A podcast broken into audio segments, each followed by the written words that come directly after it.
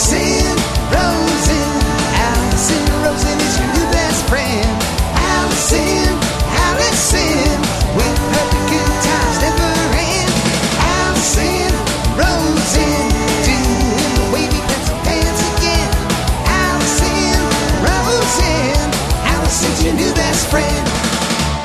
everyone, hi, hello. It is me, Alison Rosen, and welcome to another exciting episode of Alison Rosen is your new best friend. I'm sitting here with guest Scott Aukerman, and I'm very excited to be sitting here with you. Hello, I'm excited to be Hello. sitting here with you. Uh, no, not as excited as I am. Mm, okay, Scott Aukerman from I believe it. Comedy Bang Bang, You Talking U2 to Me, a podcast mogul and impresario, Earwolf, also writer, Run Ronnie Run. yes, there's that laugh. Usually I do that. And uh, Between Two Ferns, I could go on. Oh, please, Okay. don't. um, yeah, hey, how's it going? It's good. nice to uh, meet you on mic. Yes, exactly. Well, so I tweeted, "Who do you guys want to hear on my podcast?" Or like, "What guest should I try to get on my podcast?" Mm. Good tweet. It was a really that it, Sounds a like it was that- under 140 characters, so it fits within the parameters. That's right. Yeah, there was no excessive punctuation or anything. Good job. Hmm. I don't even know if I used a hashtag, but you responded to it and you said, "I'll do it." Yes. and I was like, "Pinch me." Hmm. Could this really be happening? Because you're someone that I've wanted to have on the podcast for a really long time. Oh, really? And I thought that you don't do that. Well, so so first I was like, oh wow, I don't think he does that many podcasts. But then I looked and I'm like, no, you do a fair amount. I'll do some, especially uh, some with people that uh, whose work I admire. Oh. Oh, you. Well, so Scott Aukerman, so much to talk about. We have plenty of things in common. We both grew up in Orange County, and we both Mm-hmm. Where did don't you grow love up? fish. Oh, Don't Fish the I don't band. love them. Yeah, Okay, sorry to interrupt you. That's on that okay. One. Um, where did you grow up in Orange County? Corona Del Mar. I grew up in Corona Del Mar. CDM. That was the high school I went to. Really? And then- Ooh, we bested you in water polo once. I don't know. Oh no, you went to Cyprus. Cypress High, yeah. Uh, and then I went to college, and then I came back, and I lived in Costa Mesa. Oh, did you? for I went like five years. to college in Costa Mesa at Orange Coast College for saw. a spell. OCC For a stretch. That's what we called it. Uh huh. I did a two dollar bill there, two years. What did You you, know, get? you can't say you did it like a dime, no, but like I guess I did a two dollar bill, which is actually those are special. They're rare. yeah, those are actually twenty dimes. So that's actually that's more like two hundred years. Right. Um, what did I study? Is that Yeah. What, What would you, you what'd you get your AA in?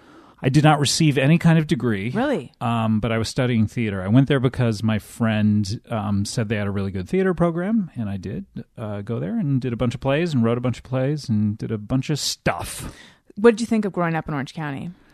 Um, you know, it's it's all I knew. My parents were simple country folk, and yet they scraped enough money together to buy just a a plain three bedroom house. But you know, this was the seventies when you know military people were getting. I don't know. It was okay. It was kind of boring. It's boring, isn't it? Yeah, very boring. Which Yeah. city were you in? I was in Cypress, Okay. and uh, which is over by Anaheim. I worked at Disneyland and Knott's Berry Farm and all those places. Um, Disneyland and Knott's Berry Farm? yeah, What'd you do at Knott's Berry Farm? At Knott's Berry Farm, I was security uh, during Halloween Haunt, Wow. and um, my friend, who I, whom with whom I went to high school, um, we both got this job together, and you were just sort of put wherever they wanted to put you for some reason. They said he could be a monster, which is what I wanted to be, and they said I had to be line security. Um, outside of the ride that my friend was being a monster and So he got to have a ton of fun. And what he would do is he would see two pretty girls in one of the cars.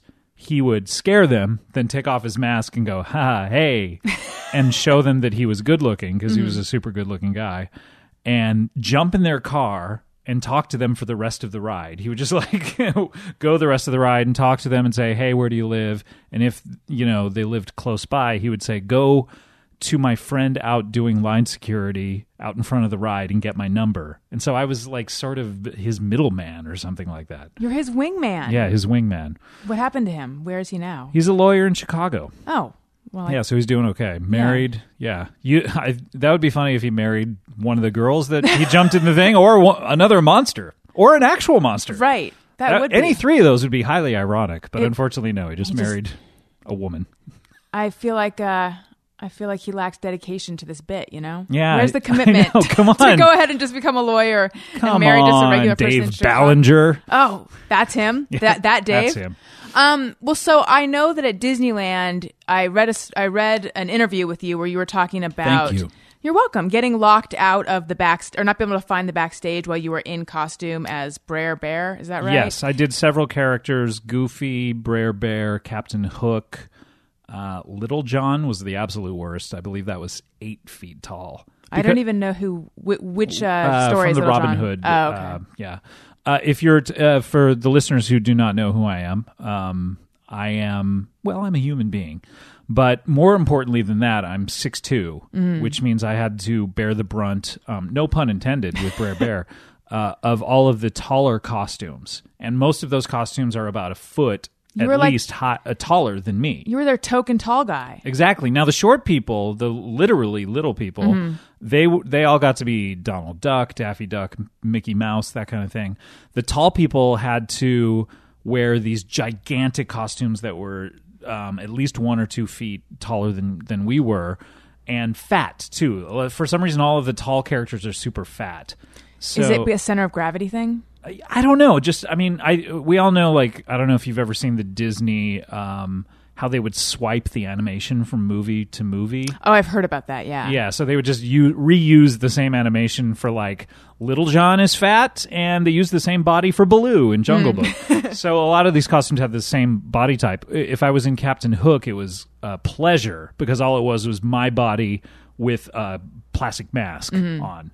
But for Brer Bear, it was a giant fat thing that I would have to uh, take these Velcro straps and cinch around my waist um, very hard in order for it to not smack me in the face every time I walked. Wow. And so I would get bruises on, on my body from the cinching, and then I would also get a headache from the smacking, and then it was also a thousand degrees inside.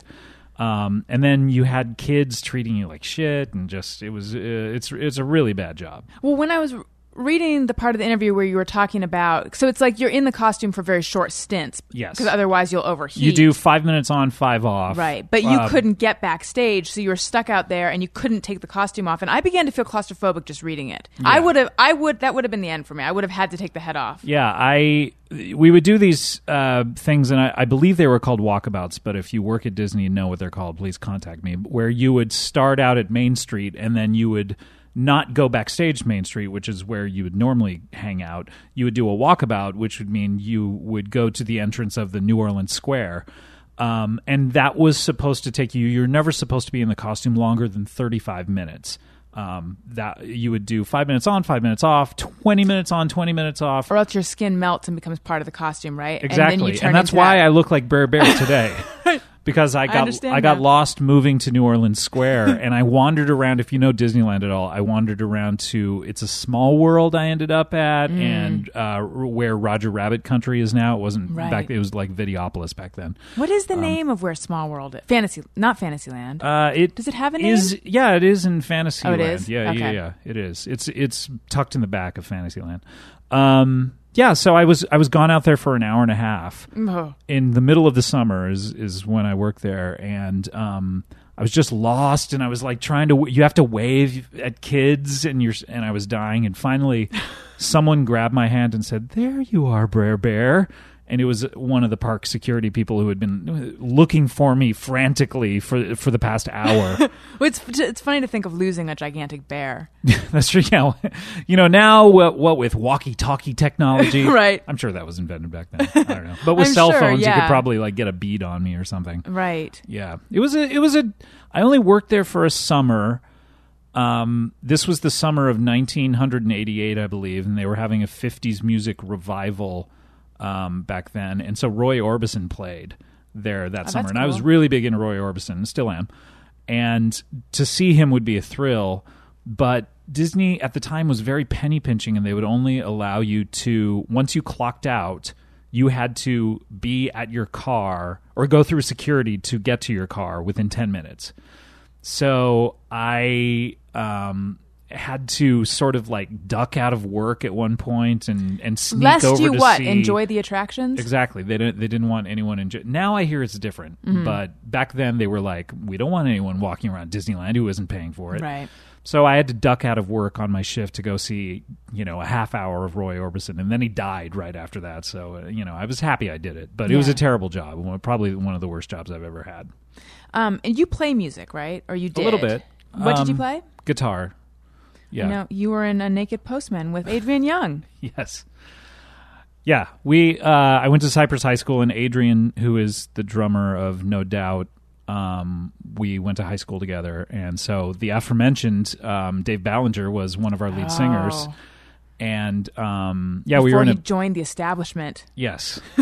he, I'm sure he's a punk rock lawyer, though. of course, right? Hi, Dave. Haven't talked to you in a while. um, but uh, yeah, we were all in a band together. Adrian learned to play for the band, and um, we played for a year, I think, and then we did the classic. Um, the band broke up and then reformed without me two days later with a different lead singer. What do you make of that? Uh, they just didn't want to hang out with me anymore, I think. And then, um, and then a year later, while we or no, just after they after they broke up, I think I think the Naked Postman became Echo Star, a metal band for a little while. Nice. Um, because there was one dude, who, a really nice dude named Milton, who um, could play any like metal song. He he had like Eddie Van Halen style metal in his veins, and he could do any any of that. And I think Adrian was just like, "Well, this guy's an actual good musician because I'm not that great." Um, so they started a metal band for I think two months, broke up, and then Adrian saw the um, saw that No Doubt was looking for a drummer, and then lied and said he had. I think five years experience drumming or something like that when he had only been doing it for one year and taught himself how, self taught. Right. And they believed it. And then I think I read that he didn't tell them about this until his job was secure. And then he was like, hey, by the way, guys, I lied. um, but yeah. He's and he's an amazing drummer. He was like, I the fact that he taught himself how to do that is crazy. yeah. Well, I guess it worked out for him. I guess so. now Nice when things work out for nice white people in Orange County. I also went to high school with Phil Jimenez, who's one of um, the great comic book artists right now. We were all in the same class. I was going to say, was he in suicidal tendencies? So I was going the complete wrong direction. Suicidal Tendencies was around when I was 12. So I think they're they're from like South Bay. I think maybe. yeah, probably. I don't know. I well, could, the Minute- I, could the be Minutemen completely were, wrong. Definitely. Yeah. How was your your uh, Orange County experience? Um. Okay, looking back on Orange County, I understand why my parents thought this would be a nice place. Did they move there because they? wanted to be in a nice, safe place to raise Okay. kids. And Because I was, Corona Del Mar is nice. That's one of the Yeah. like bougier parts. It is. of Orange County. it is, and it has good schools, and it's very. I think they they just wanted safety was the main their main concern Mm-hmm. because I was born in Oakland and that's where we lived, and it Mm. was beginning to get rough, and my brothers Because MC Hammer built his mansion there, exactly his glass yeah, house. The whole neighborhood changed. The one that he said everyone would could look up to the hill and and aspire to be him. Right. Yeah. And my dad was like, I can't have, I can't be measuring myself against this always. Mm-hmm. Yeah. We have to, um, white flight. Let's follow them. so anyway, yeah. Um, I, growing up, I didn't love it. It was so homogenous and I really felt like I didn't fit in. Did you feel like you wanted to be around more culture or around when you say homogenous, do you mean um People- ethnicities or It or was- just everyone was the same? Everyone was the same. Everyone was conservative, blonde, and athletic. Right. And I'm none of those things. Well, I'm blonde. Not athletic. right. Are your parents conservative? They are, yeah, they're very conservative. My dad, I think, reads, um, you know, conservative books all the time, listens to conservative talk radio, Mm-hmm. and, and lectures me about it. the trifecta. Well, that's kind of Orange County ish. Yeah, it is. Like, I know what's best, and oh, these people outside of Orange County. Uh. Right. It is. It's it's such a. It's a weird place, isn't it? To, I mean, it's such a liberal state, California, to have one Enclave. enclave that everyone is just you know listen, listen listens to lush rimba I was going to say listens to lush you Rimbaugh. Sound, you sound like Lush rimba um, you know, so I really, I really didn't appreciate it when I was growing Sorry. up there. Oh, I, I thought you were yelling at me. Oh no, no, no.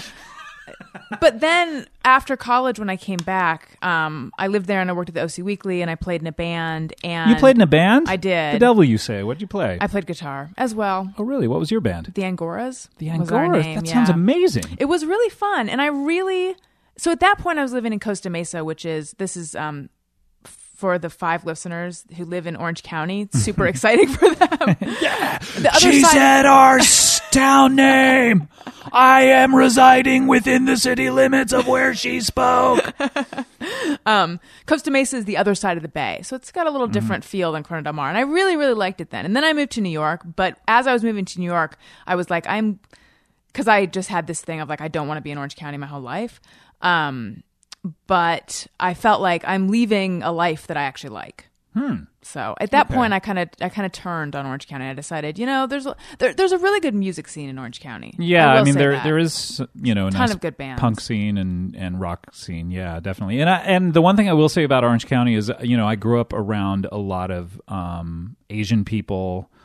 Um, not I will say not so many African American people or Hispanic people at the time, but I think that's changed. Mm-hmm. Um, but I grew up around a ton of Asian people, which you know sort of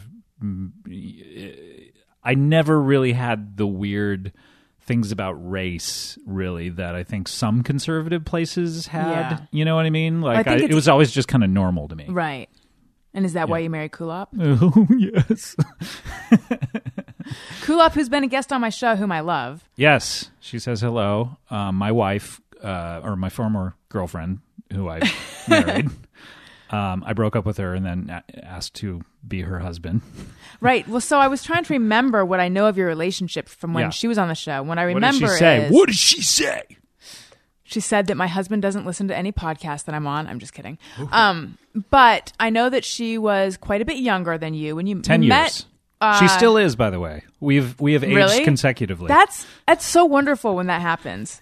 it's so serendipitous. Mm-hmm. You were a writer on Mr. Show at the time, right? yes. And I know you guys met and then you went out for a while and then she became kind of dependent on you and like was no no longer had was bringing her own stuff to the table. Yeah, well, you know, I would I would um, come home every once in a while, and she would have knocked on my neighbor's apartment and climbed over his balcony to get into my place to just hang out. Wow. you know, stuff like, because she didn't have anything going on. My place was nicer, and you know, it was like I I mean, you know, she she moved here from Minnesota, um, and I think it was it was sort of a comfort blanket thing where you know. It's like, hey, here's a guy with more money than me who will take care of me, daddy. Please take care of me, daddy. You know, so it, it got a little. What's interesting is that now you're married though. Yes. Well, you know, we broke up though. Um, and then she, she within a year, we got back together because that year she just like went out and, and became kind of the person she is now in a way. She just got a ton of friends and developed a, a lot more interests that weren't just me. And, um, when we met up a year later, I was very just like taken aback by, wow, this is the person that I met, I think, when we first started going out. And so we got back together. Did you explain all that stuff to her as a reason that you were breaking up? Yeah, I How'd think so. Um, I mean, not good. Break. I mean, look, you know, as much as you know, anytime you break up with someone, um, someone can the other person will say later, "Well, you sh- at least you should have just whatever that is." No one ever gives the full full story or whatever, so it's always going to be terrible. A breakup is terrible. So, um, the way I feel about breakups is it's a lot. It's a lot like when you're driving on the road.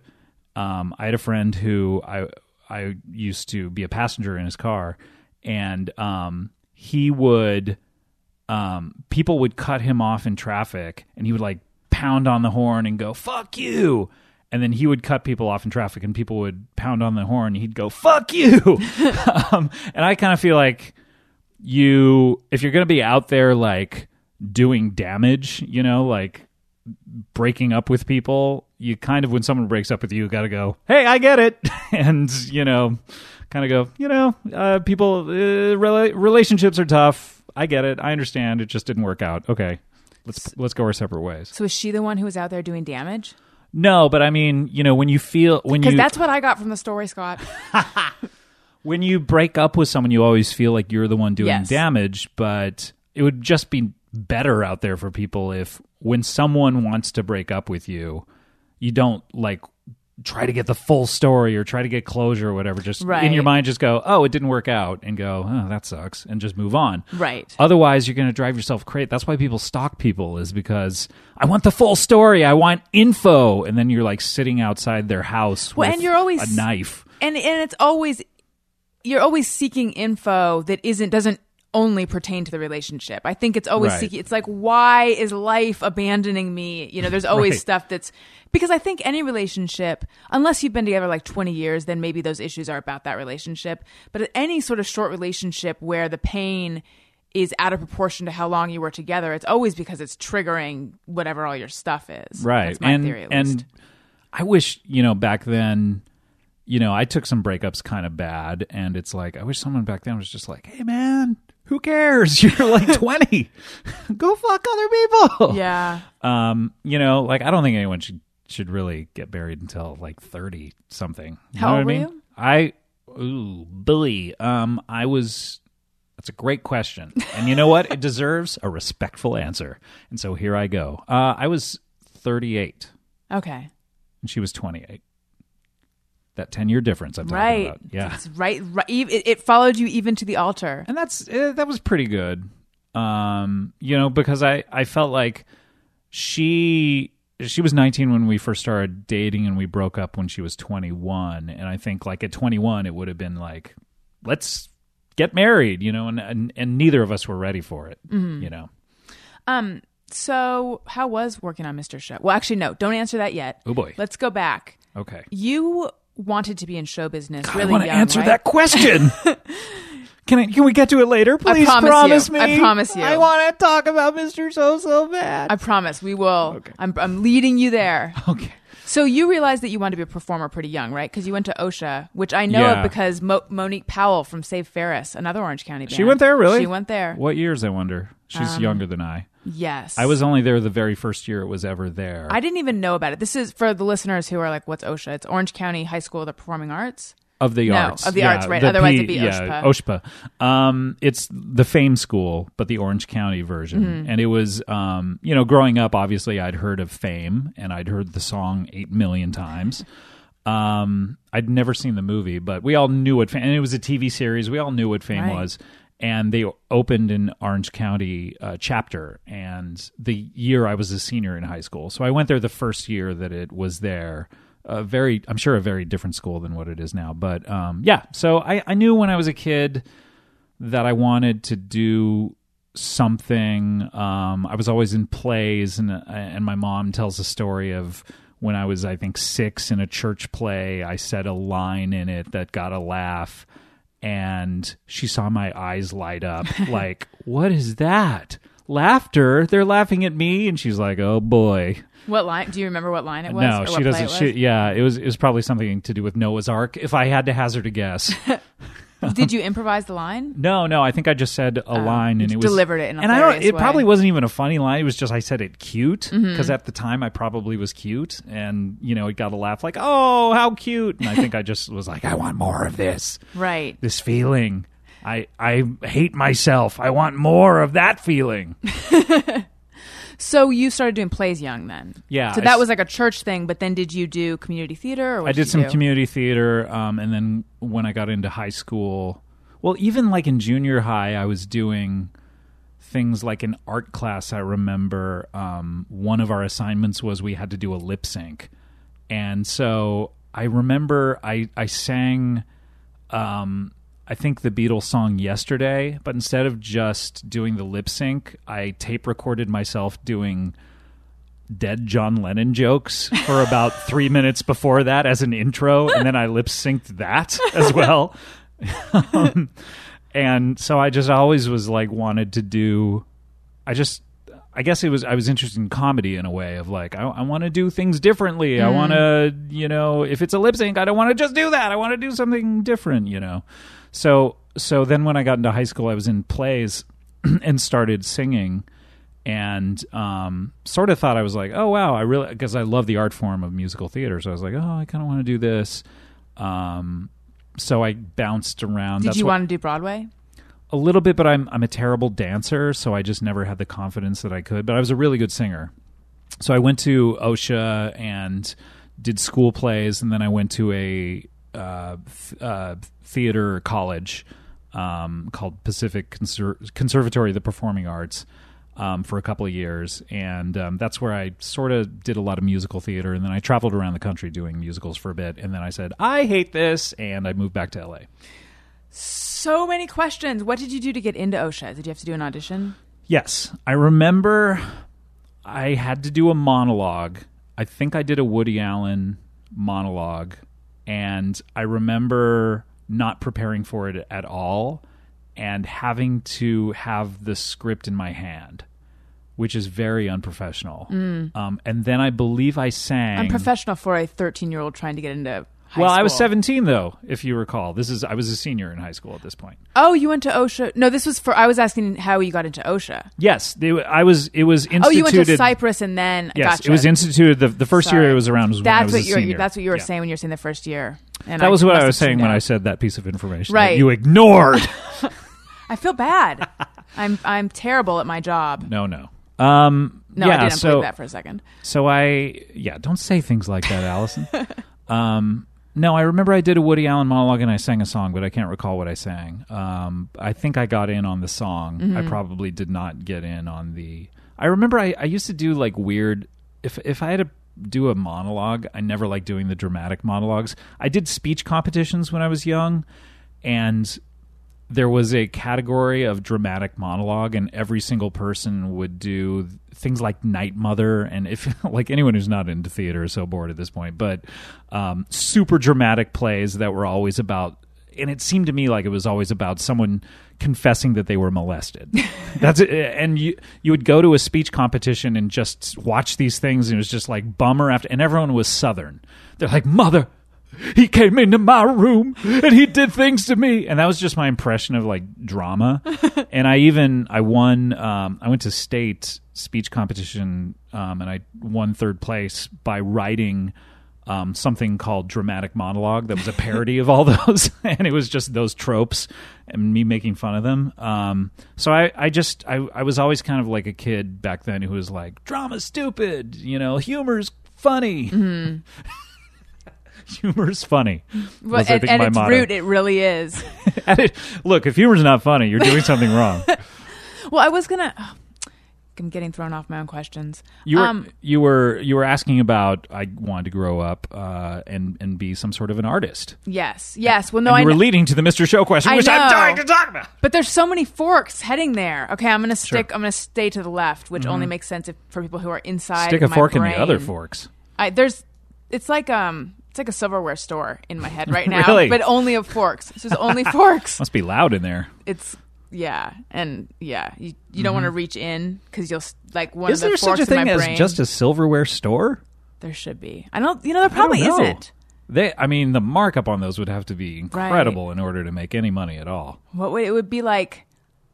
Forks, forks, and forks. so I was trying Look, to do you sell forks here? do you sell knives? Well, unfortunately, we're out of knives today. Right. Well, I mean, Um, I guess the silverware store that only had forks. Otherwise, it would just be flatware. Yeah. You know.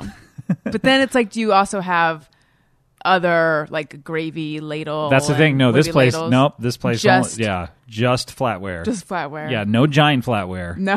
Those no are those are salad cooking tongs. utensils. You're right. That's what they would say when they got upset. Mm. Get out of here. Yeah. Um. Okay. So then you went to theater college. Yes. And you were a little bit depressed there. Is that right? I was a little bit because um, I think in my heart I wanted to be in comedy. Um, but I loved I loved doing musical theater, and I was just looking for anything to do. Um, and my friend, uh, well, here's what here's what happened. I I went to a theater competition with the the college I was going to, and we went to some competition in Santa Barbara, and all my friends were auditioning, doing this thing where you would do an audition and all the colleges would come watch you. And I remember I did a monologue from Orphans for that.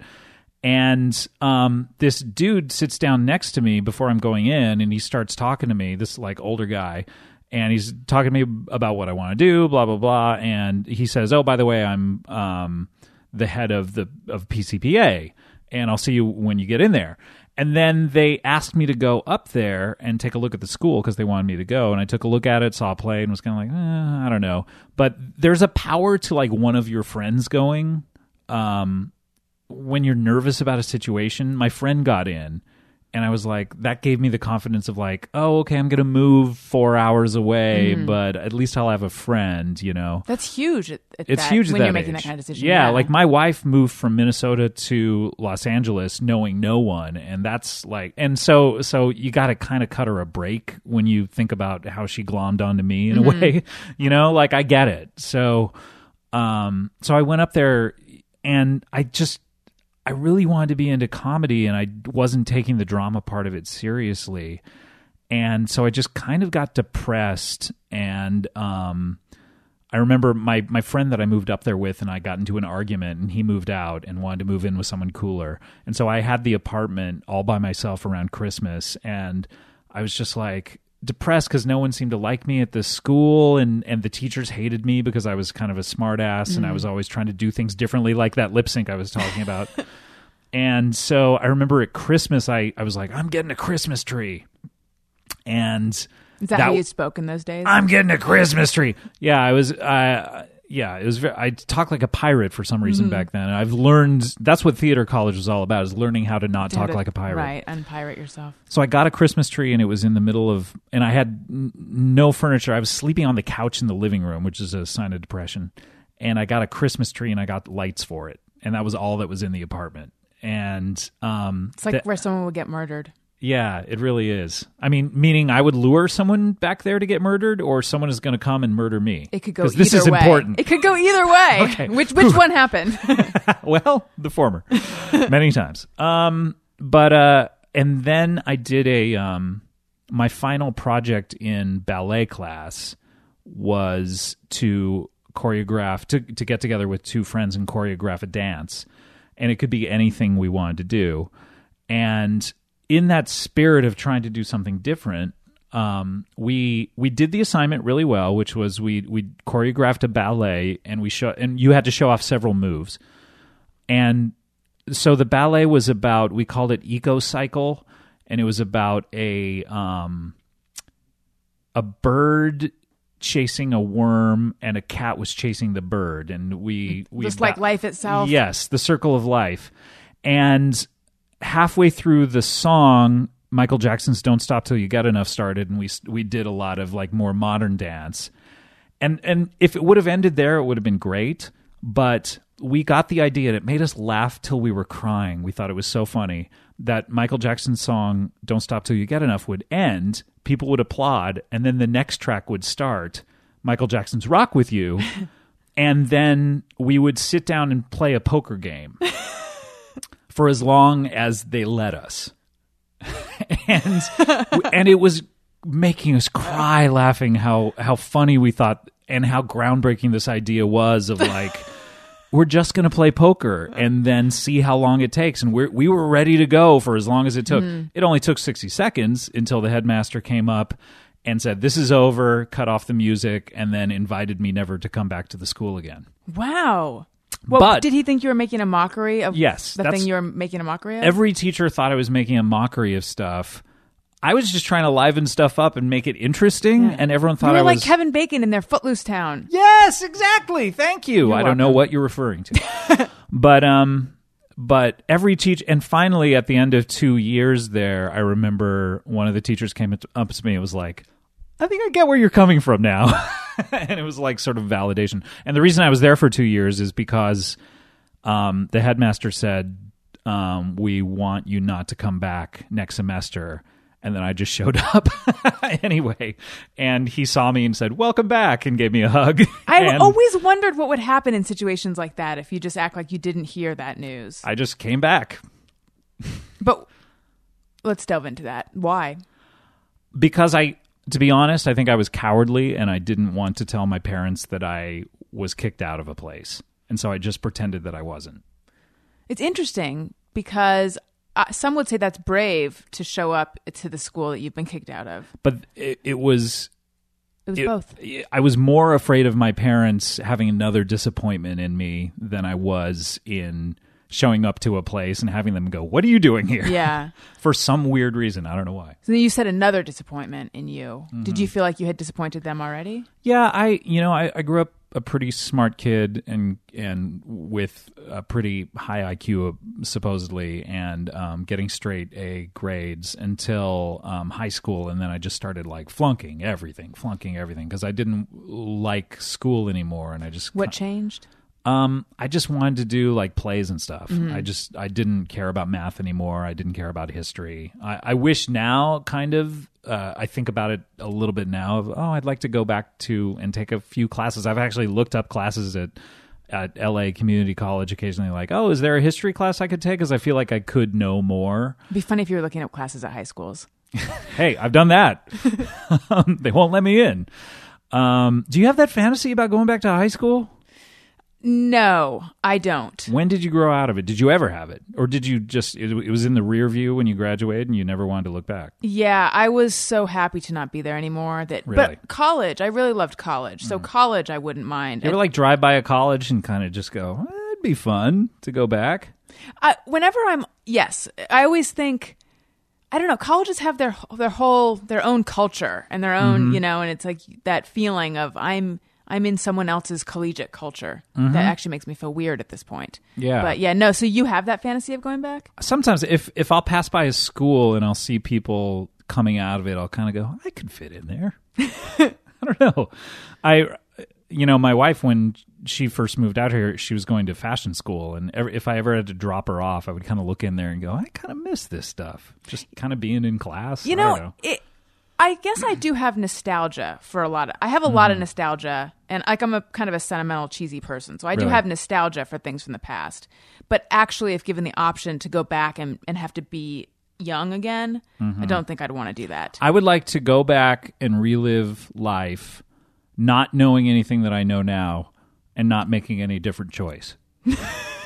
Because it's been pretty good to me. right, Ex- ending up exactly the same. I just want to do it again. I don't know. I just want to be younger.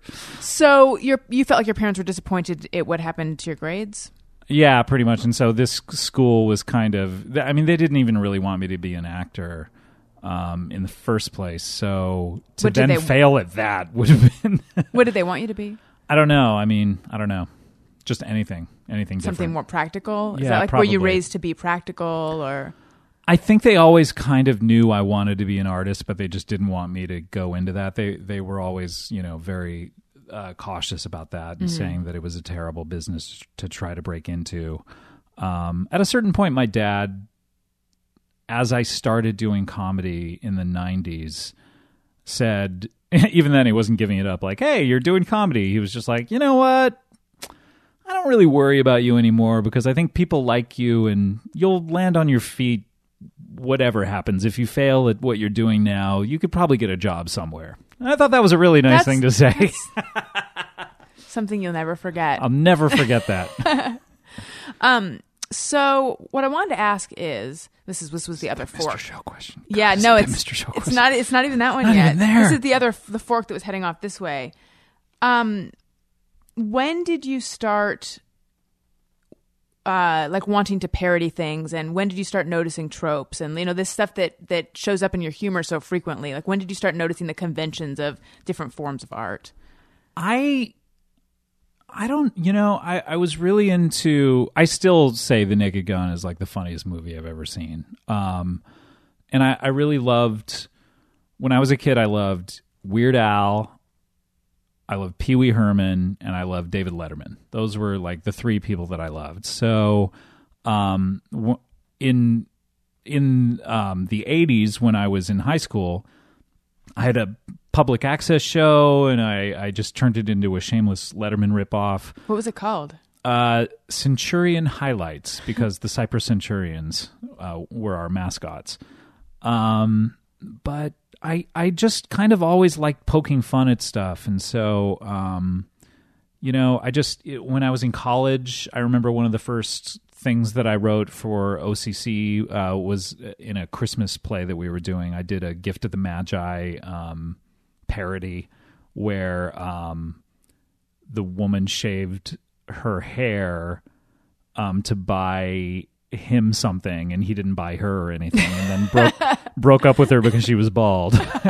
um, so I don't know. I was just kind of always interested in that, um, but never thinking it could be a career really. Um, and weirdly, all the plays that I wrote, other than that, like I would write stuff like that and have a ball doing it. And I never thought that was what I would do. So when I wrote plays, they were all like these serious kind of Mamet plays in a way, like Ma- um, David Mamet or David Rabe type, like angry guy kind of plays about dating and stuff like that. And I thought that's the only way that I could have had a career in writing because I didn't think, I thought the funny stuff that I was writing was just like goof around. You know, I couldn't see a career in it really. And when did that change for you?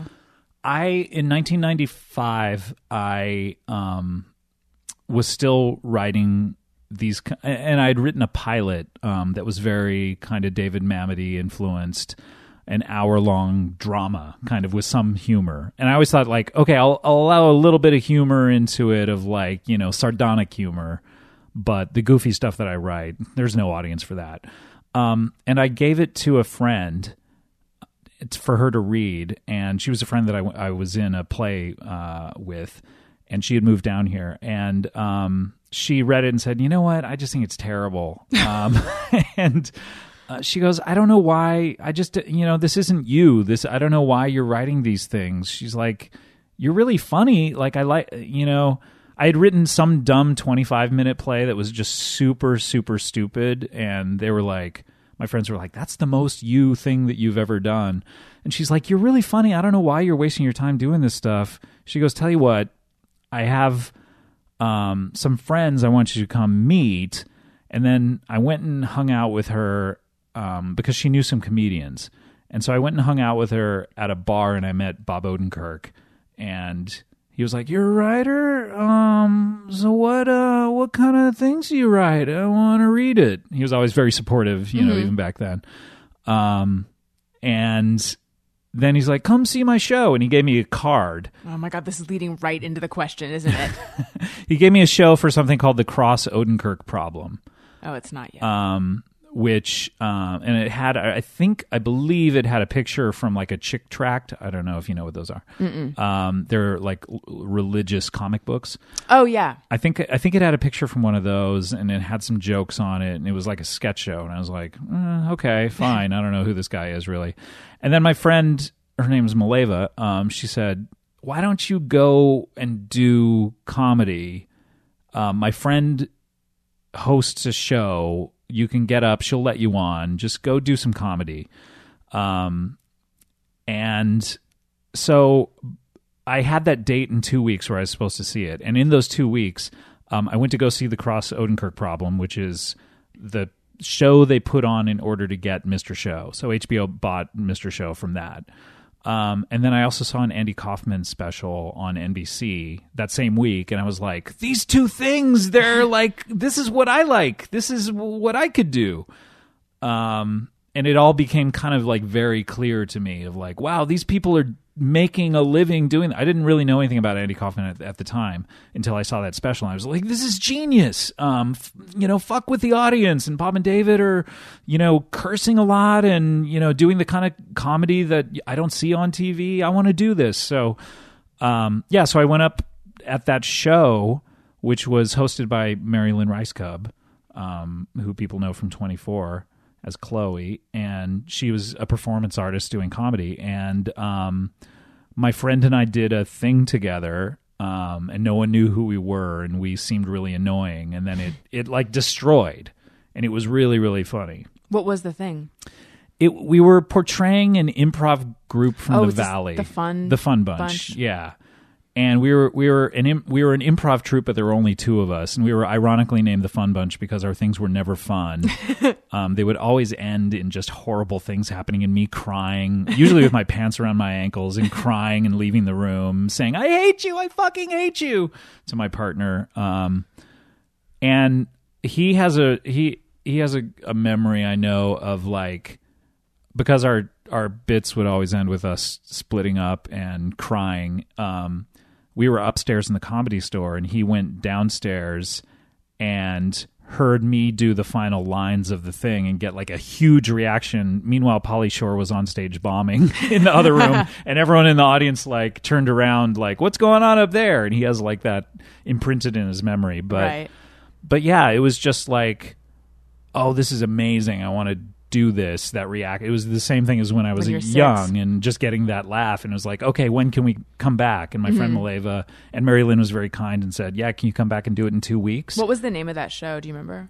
Windows 95, which was a show I think for like three years, and it just never was called anything different than Windows 95. Mm. But at the time, it was 1995, so it made sense. So then, um, so you were doing that. You were doing the comedy with the, a partner on Yeah. stage, and then was Mr. Show the next thing? Yeah, because Bob, um, whom I had met, um, saw our second performance, and um, my partner had run off stage, and and he was in the very back, and so and that's where he ended up, and um, Bob was there and said to him, "Hey, you guys are really funny." Um, Do you do a David Cross as well? hey man. Don't um hey you guys are really funny. Do you want to like, write i have a show mr show. Do you want to write on it? And you know being one of the reasons that i started doing this it was like yes i do um it took a while to get there but um you know he's bob's like a super supportive dude who when he sees people being really funny who has sort of a similar sense of humor he likes to cultivate that. So he took us under his wing and um would be in our shows, our sketch shows, and he would act in them. And he would go up and intro. If he wasn't in them, he was watching them, and he would go up and introduce them and do some time before it, or he would do videos of ours and stuff for no reason other than he just like saw something he liked in us. Um, and the whole time, I kept trying to, you know, say, "Hey, remember what you said about writing on your show?" And then um, three seasons went by. I thought I was going to write on the third season, and it didn't happen um, and I was bummed. But the fourth season, he they needed people, so I got on it then. And what was that experience like? Aside from meeting your wife to be, Well, that's all I can really remember from it. it's all a blur. No, it was great. I mean, I was super scared. I remember going in. I was I was talking to Andy Kindler about it beforehand, um, and he was you know wishing me luck, and I I was like, ah, I don't know, Andy. I think I'm gonna be the dude who like I'm really good writing in my room by myself and like thinking up jokes and and I'm just really nervous about being in that room with these people I admire and and I'm not going to be able to speak, you know, I'm just going to be silent. Um and then I think because of the personality I have, literally the first day I was like, okay, here's what you need to do with the sketch. You need to and like bossing everyone around. Um, Bill Odenkirk, I think in the Mr. Show book, talks about how I am not silent at all about what I think. I, the personality you have being that you are not quiet or that you Know-it-all, overcompensate bossy. Or, oh, is that you? Yeah, I think Okay. so. Yeah, um, I think so. Uh, I'm very much, you know, just like, oh, I see what's wrong with this, and I just want to jump in and tell people. It's ve- uh, like it's wh- when uh, when people are reading a sketch and it ends. I just have this desire and need to be the first one to say, "Okay, I know how to fix this. Here's what it is." Even if you they don't think there's anything wrong with it? You- there's you, there's always something Okay. when you have your own show, you really Yeah. there's always like something to fix. Right. So and and what's weird is you would think that would be annoying, but when you have a show, People probably just want solutions, right? people want that. Yeah. So that I, it became a very valuable thing to have me around because even if I wasn't right, um, and there were plenty of times where I'd be like heavily arguing a point and then figure out I was wrong later. But it's discussion, and you need discussion. And the worst thing would be for someone to read a sketch, and everyone goes, "Well, that's good," and then it goes up on air, and people are like, ah, "I wish this was better." You know, that was the thing about Mr. Show was um, you know, it was born out of the writing process, at least, I think, was born out of Odenkirk's work on Saturday Night Live, where he felt like, hey, why aren't we rewriting stuff? You know, you'd write something that week, it wouldn't get on the air, and then they'd throw it away. And he would be like, why don't we do it next week? Or why don't we rewrite it and make it better? And we, you know, and they would, the weird process over there, they're like, no, no, no, that sketch is tainted now. We never want to see it again. You know, like they'll they'll do stuff in dress that It presumably does seem like is a waste of a lot of sketches. yeah, and money and and so he was like, no, let's rewrite, rewrite, rewrite. So there would be sketches you would do 10, 12 drafts of. Um, and that it was, you know, it was a great experience, I think. And it taught me a lot about writing and about how to attack a problem comedically and how to say something in your work, you know, like they, they're very concerned with that of like, we can't do something just, we can't do something offensive just to offend people. We have to be saying something. What are we saying? Um, and, and a lot of the discussion would always come down to that of like, what are we saying? What are we trying to say? What's our point? And the more you talk about a point, the more you can go, hey, what if we attacked it this way? With Comedy Bang Bang, do you Mm-hmm. find yourself doing that thought process? The TV show? Yes, actually, which is would be very surprising to people who have watched it. I think because it's so stupid. But um, Clever, stupid. uh, yeah, but No, I don't think it's stupid. It's silly. it's silly.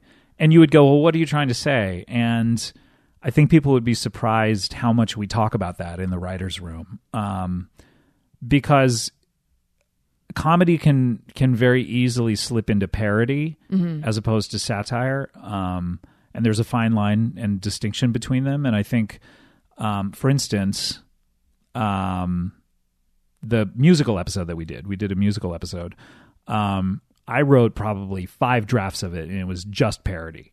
And uh, it was just like, okay, well, here's our first guest. The and- difference being that satire makes a statement and parody doesn't. Pa- Parody, parody is is just like, hey, look at this. Yeah, Yeah. it's a send up. Look at this reference. Right. Look at what we're doing. We're doing, and in that case, it was like, look, we're doing a musical. Mm-hmm. Hey, this is like that song in Little Shop of Horrors, or this is like that song in Chess. right. Um, and so I wrote about five drafts of just that, and I was just really struggling with it. I was just like, I don't, I don't want to do this if there's no reason to do it. And it literally was just like our female guest comes out and we sing a suddenly Seymour type song, you know, and there was no reason for anything. And so a lot of what we do and what we did with that episode was like say what what are we trying to say with this? It can be stupid what we're trying to say, but what are we trying to say? um, because there needs to be some sort sort of forward momentum. Otherwise, you're just parroting stuff. So once we finally figured out, hey, okay, well, let's do this is a talk show. What if it wasn't a talk show? It was a singing show. What if this is the very first talk show that is no one talks on it, everyone sings, and that was like the kernel of the idea, and it developed into what it was. But but I find that a lot on the show is there are certain episodes that are just dumb where we're like, hey, let's parody the X Men, and we'll make an analogy of like, oh, it's musicians instead of mutants. But but then for a lot of them, it'll be like, okay, well, what are we trying to say, or how do you add like an emotional component to it that at least gives me or the band leader a, a storyline that we can cling on to of like emotional arcs and change happening instead of just like being sardonic or flatlining. This is so technical. Do I sound like a professor? No, I think it's really interesting though. I mean, the the structure of the shows, and that's something that makes me think of Mr. Show. Um, to use the word "show" twice is so intricate.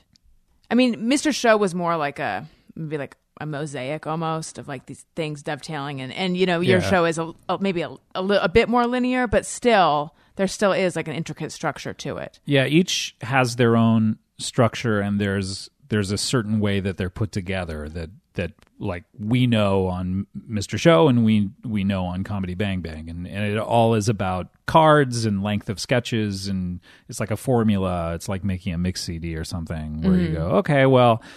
And, and both shows are similar. Of like, okay, we have all these pieces here; they're all in cards. Let's put them up in the board in the structure that we know, and um, yeah, I mean, it, it, I think a lot of people would watch Comedy Bang Bang and go, I don't know what the fuck they're doing. It's all over the place.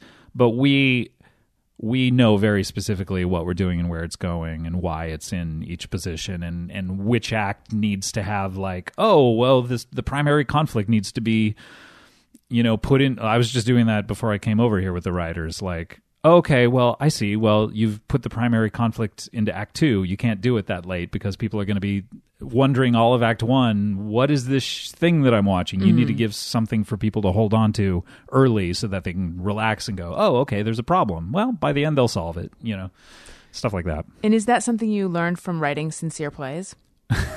no, actually, not at all. I, I, I think as far as comedy goes, I learned how to attack something comedically from Mr. Show. As far as story structure, I wrote a lot of movies after Mr. Show, and I, I worked at like Imagine um, for a year in their writers lab and stuff. And so I, I and reading a lot of screenplay books and, and stuff like that. And I'm, I produce shows now um, through my production company, so I'm constantly giving notes about story structure and stuff like that that a lot of comedians don't pay any attention to, but I think is really important. Right. So going back to Mr. Show for a second, there was a photo that got some press of a bunch of the writers.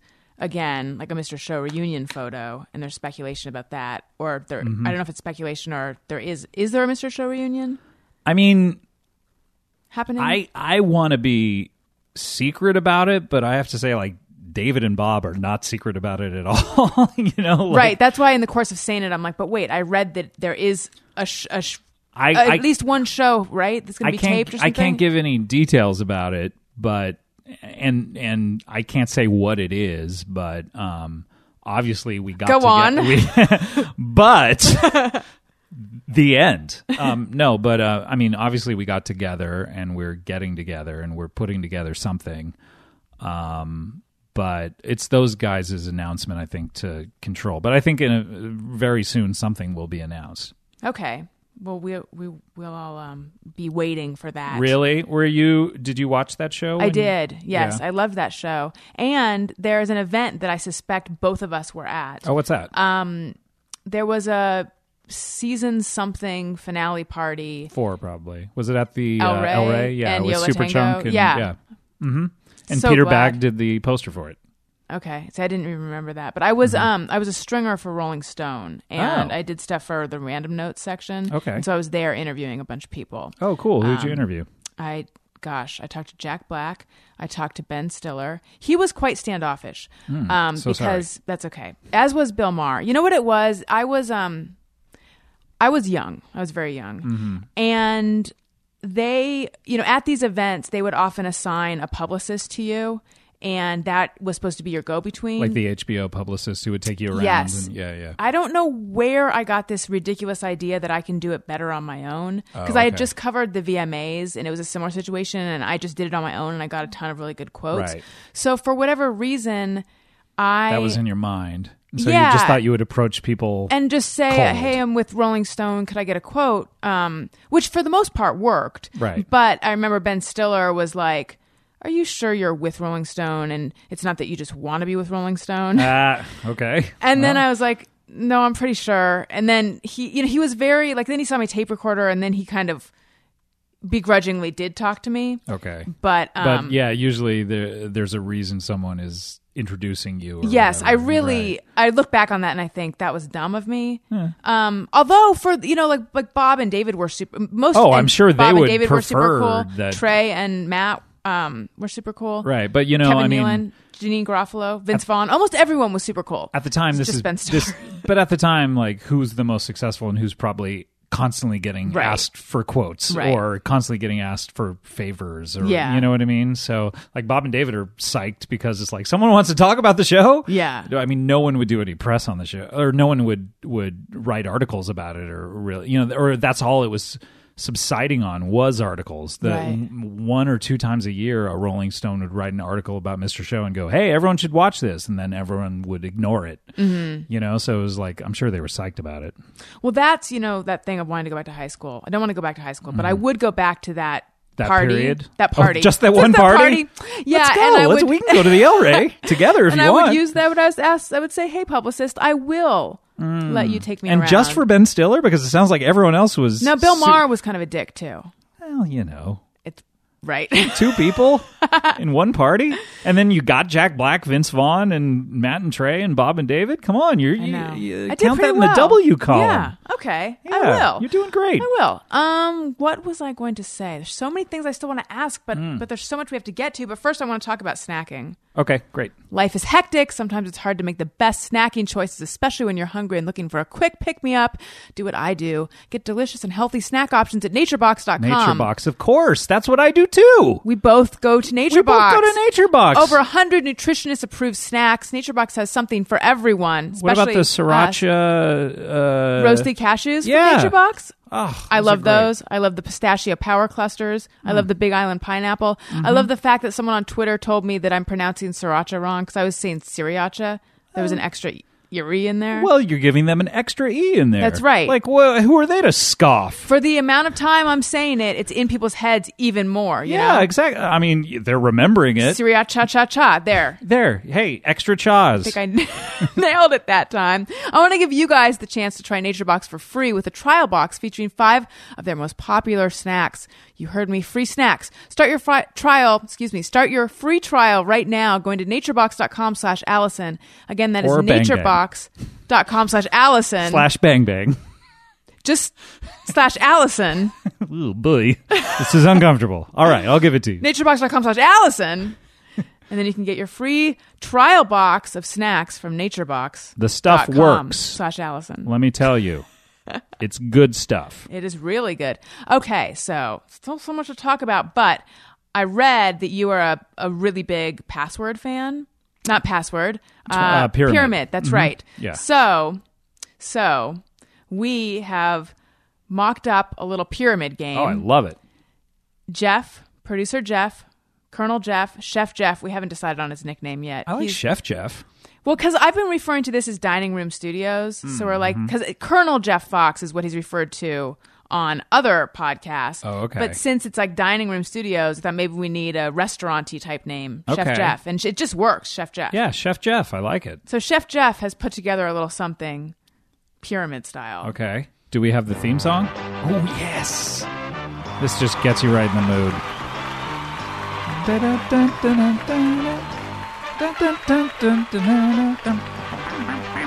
Welcome to the $10,000 Pyramid with today's guests. From Comedy Bang Bang, Scott Aukerman. And from Alison Rosen is your new best friend, Alison Rosen. What happens now? So that's it. Oh, oh, the theme song comes back. Good. Now we play the game. Uh, since there are only two contestants, we're going to do the bonus round version. Oh, great. Okay. I, I'm not as familiar, although I'm getting up to speed. Okay. Well, I'm obliged to tell you the rules, so bear with me. Appreciate the announcer voice. Thank you. This is his normal voice. I feel like though. I'm, I, I feel really like I'm, enjoy it. I feel like I'm putting Daniel out of a job. But I'm doing, That's my husband. He has announcer He has voice. announcer voice. Does he really? On, only on tonight on announcements. Tonight on announcements. It's Daniel.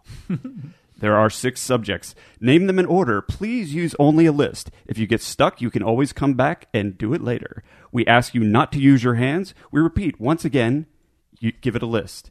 Now for $10,000, here's your first subject. Am I giving or receiving?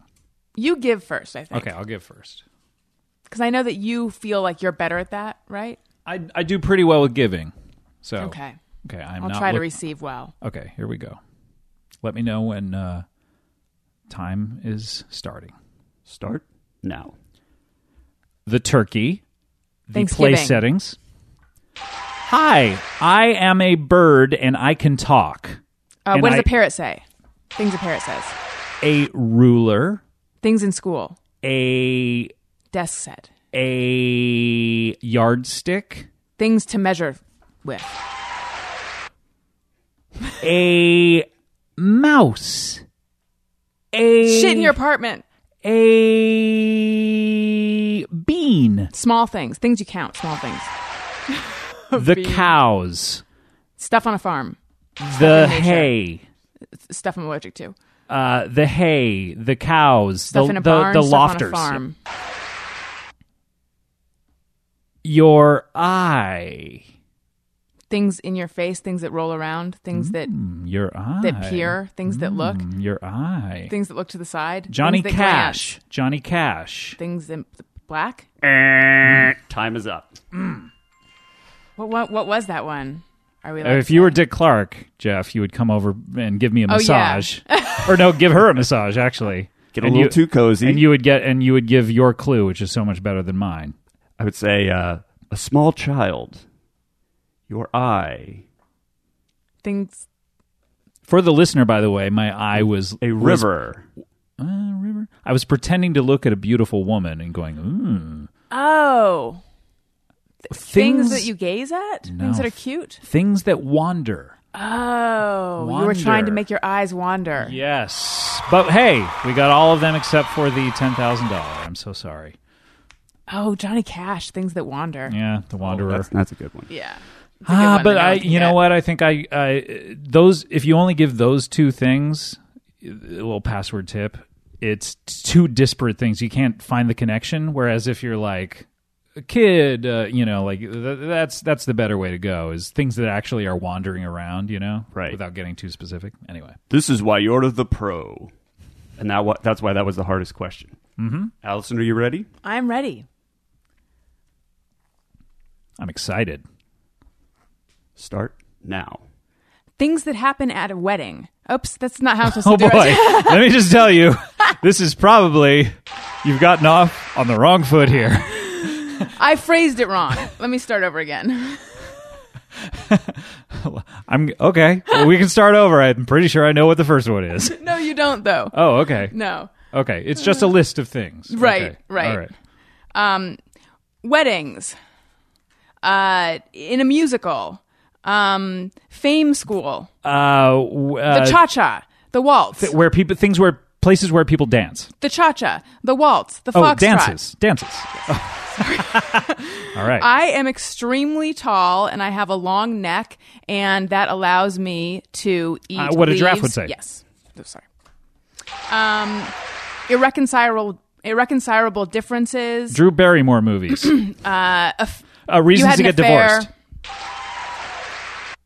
Oh, um, butter, ice cream, Uh, dairy Cake. products. Uh, desserts. uh, things that are sweet. lard, Things that have fat in them. Things that come from a cow. uh, chips, Things that have fat. Things that are fatty. Things that, ha- are, caloric, that have calorie milk. dense food. Oh, f- Uh, yeah. Okay. eh, eh. Okay. Move on to the next one. oh, oh. Um, do we have a pass? You can pass. Yeah, pass. Okay. But keep it for when we come back. Um, Time is up. We spent a lot of time on that last one. I have to say.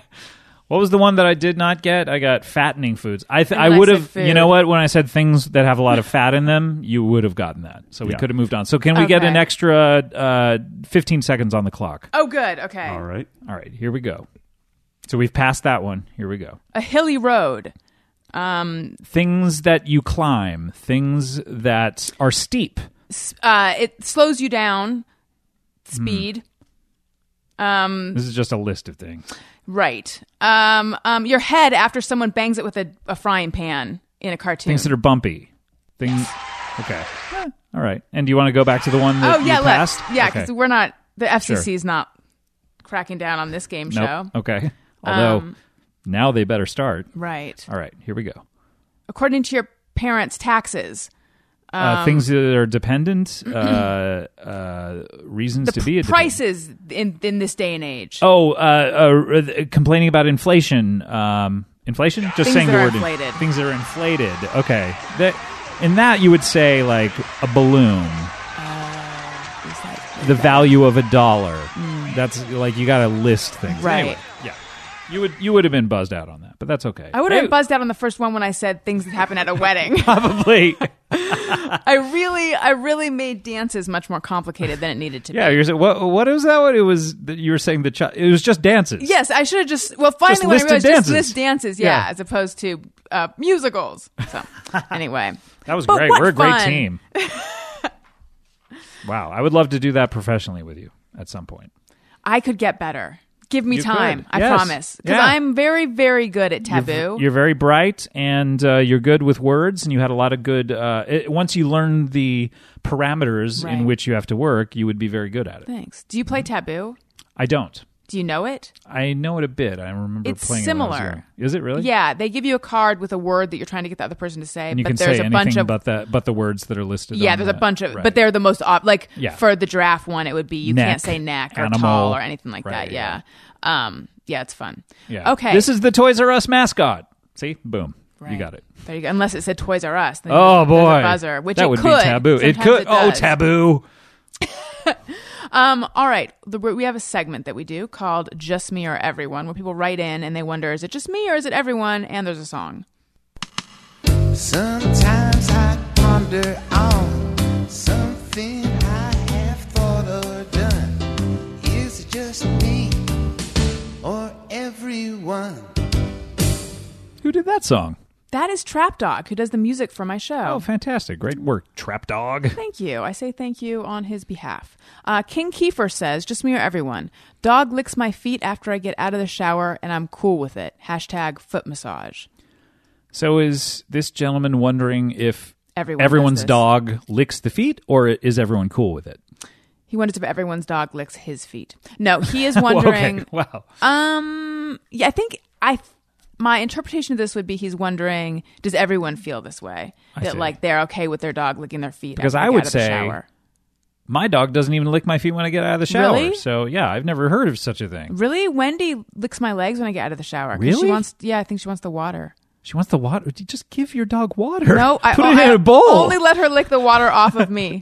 really? yeah. Is that this wrong? poor dog. Yeah. I have to call the ASPCA here on you.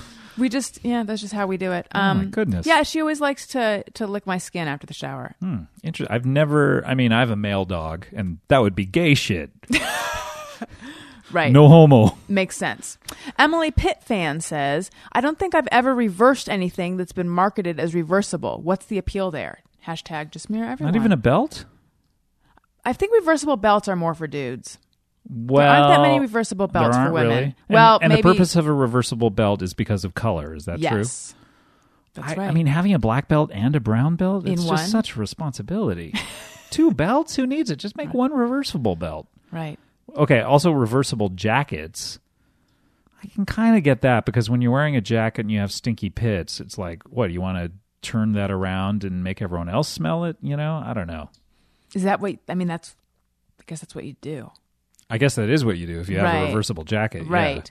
what Um, else is reversible? Can you I think of re- anything else? I had a reversible duvet cover in Okay. college, but like she's saying, I pretty much just chose one side of it, and I was like, I prefer this side, so I will never reverse it. But occasionally, I'd be like, what if you I've got a whole bo- other duvet. Yeah, what if you liked both sides? But that, then you could constantly be flipping and flipping. I mean, I think I'm projecting, but Yeah. I think usually you just like one of the reversible things better. That's true. Maybe one color, but f- with a black and brown belt, I gotta say, every once in a while, you you know, you can't wear a black belt with brown shoes. Right. You know? Well, hence the belt. I mean, hence the reversible belt. Yeah, exactly. So you know what? I gotta say, give me a belt that's reversible. Everything else can go kick rocks. Tillbilly says, Love my king size bed, but hate king size pillows. Always have to find matching standard pillowcases. huh? Oh, so wait, she has to find. So she doesn't like she. Is it or is it he? It's Tillbilly. I feel like it's a she. I don't know though. Are you just saying that because it's about beds? Mm-hmm. Look, we have to talk to you about Do your men sleep in beds too? Yeah, we have to talk to you about your feminism. All right, you are not a good feminist at this point. It's because it's about it's about uh, uh, sheets and and bedding. You think it's a woman. Or I just have an innate sense of my audience, and I just Mm, okay. feel who the who and what they Could- are. Could be, could be. Um, I could be wrong. that's interesting to not like big pillows. I sort of get that, but then wouldn't your pillows? Would you need three regular sized pillows? yeah, I think you be, Mm-hmm. do because we now have a king size bed, but we didn't supersize our pillows, and we Okay. have three pillows going Three across. across. Yes. Okay, and how do you split that middle pillow, the mid pill? Well, Wendy, our dog, often sleeps in it. We have a very intimate Oh, relationship. Okay. well, my dog slept with me and my wife for several years, and we finally said no. He's got to be down because Is he just- okay with that?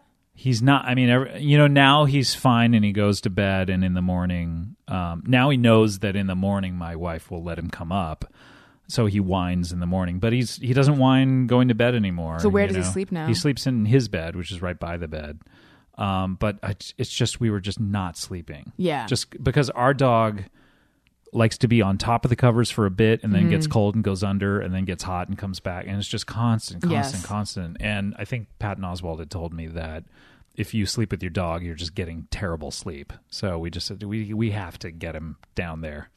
We've thought about trying to get her out of the bed. Mm-hmm. It's just there's part part of it is that we actually like her in there. Oh, but sure. I it's love great. my dog it's in there. great in the beginning, but Yeah, then but at night it's Yeah. like shut up. yeah, Yeah. and like you're on my pillow, and I this is where I want to be. Yeah, Um, and my dog loves to burrow into like my butthole, basically. Mm-hmm. like he just likes to be like get right up in there, and that's and and because we figured out, I think he likes to touch someone while he's sleeping, so that he knows the geography of all participants, so that he Mm-hmm. Doesn't get like rolled on or something.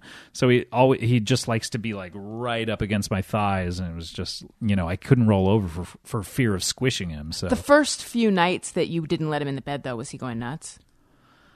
I, you know what? Uh, Every once in a while, um, especially when I would visit my parents, um, when it would be snowing, um, they, I think it was just purely like I'm freezing down here, and and he would just like jump. He would make mighty leaps and get up there, you know. But he's fine now. Yeah. And also, if you guys want to have kids, right? Mm-hmm. Um, Did she say that on this podcast? yes. uh, yeah, she told me that she had just bought some um, ovulation sticks off- What? from Amazon. She did. Did you? You you must come on. yeah, I know. Yeah, my husband and I are trying to get pregnant as well. Oh. But anyway, the the idea of once a baby comes, then dog Having in to the deal with bed, that and, yeah, and the dog. Yeah, she's it's just madness. exactly. Like get everyone out of there. You know, I'm I think separate bedrooms for a man and a wife too. You know what I mean? It's like why do I got to deal with her shit in the middle of the night? Yeah. You know, just go. You know, and separate houses.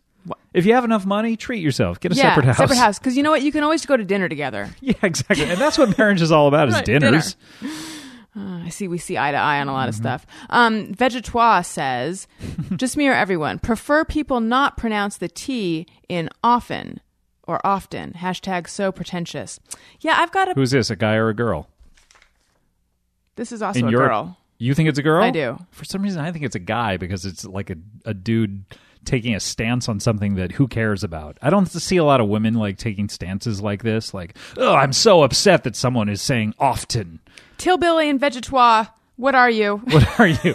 and that and that may be uh, totally uh, uh, sexist of me to to assume that uh, women don't get upset over stupid shit. Well, stupid this shit. segment is kind of like take a stand. Okay. You know, so people Oh. will they'll be like, "Wait, do I have a, a, a stand, a feeling about that?" Yes, I do. I'm going to write that Some one sort of in. pet you know, yeah. So, um, I, you know, I went to school with someone whose last name was Dutton, and she always pronounced it Dutton, and she would have said often, and. My it was supervisor says um, it's from a certain place. I don't know what it is, but says um, that that double T saying it like that is very Button. interesting to yeah, Yeah. button. Uh, oh, did you sew on your button? It's very it's very weird to me, it's it sounds it comes across as affected. but it's not. It's just I think it's from a certain place, Right. That all of these people are from. I was- Affected town. Affectedville? Yeah. Right. It's next to Levittown. Yeah. Um, B. Slammin says that made no sense. It was just a reference to a town. B. Slammin says, I wonder what's with freeze. Excuse me. I wonder what's with freezer burn. How does ice grow upwards, and why is it considered a burn? Um, I have not spent a lot of time thinking about freezer burn. Is that like the thing that grows in your ice cream?